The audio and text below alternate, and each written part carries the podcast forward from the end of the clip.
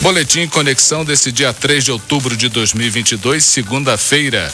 Dia do Petróleo Brasileiro, Dia Mundial do Dentista, Dia Nacional das Abelhas, Dia do Profissional de Organização.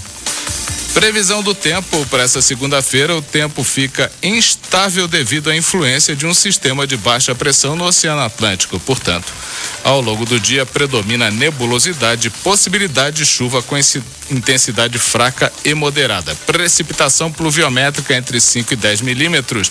Temperatura máxima de 22 graus, a mínima já observada de 16,9 graus.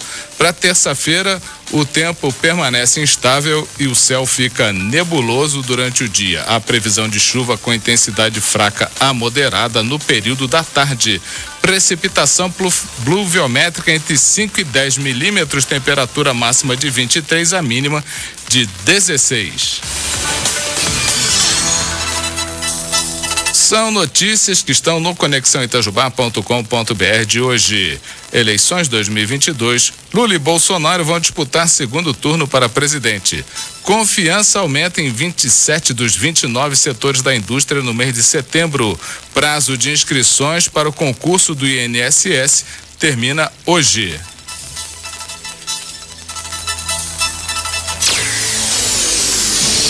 Vamos ao painel de empregos com a relação de vagas dos Uaicine Itajubá e do Itajubá Hardtech. Vamos lá, atualizado hoje. Anota aí. Caixa no serviço de alimentação, consultor de vendas, desenhista projetista, marceneiro, montador de imóveis, vendedor pracista.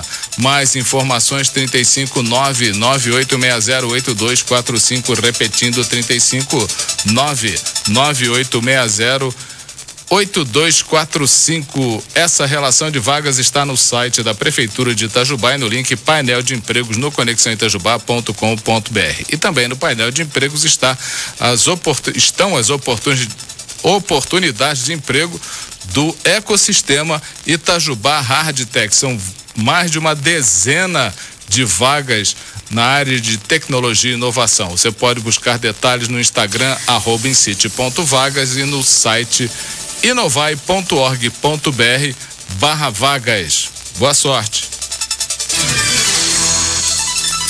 Recados. A Prefeitura de Itajubá, através do setor de farmácia da Secretaria de Saúde, está promovendo duas campanhas em relação ao descarte de medicamentos vencidos ou não mais utilizados e suas embalagens.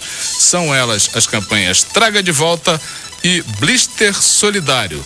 A Traga de Volta está sendo apoiada pela Prefeitura, coordenada pelo Conselho Regional de Farmácia de Minas. O objetivo é evitar que as pessoas descartem medicamentos vencidos ou que não utilizam mais no lixo comum ou no esgoto, prejudicando o meio ambiente, expondo seres vivos à contaminação por estes produtos. O Blister Solidário Campanha consiste em recolher cartela de medicamentos vazias, os blisters, e trocá-las por cadeiras de roda para atender pessoas carentes que necessitam do equipamento. Cada 1.500 quilos de blisters equivale a uma cadeira de rodas. Vamos praticar. Verifique a data de validade de seus medicamentos, separando os vencidos e também aqueles que você não utiliza mais e coloque-os em uma sacola.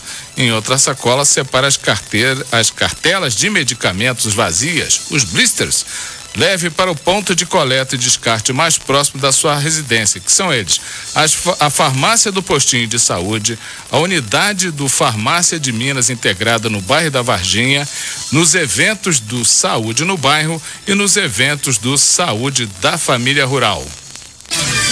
Esse é o boletim conexão desse dia 3 de outubro de 2022, segunda-feira.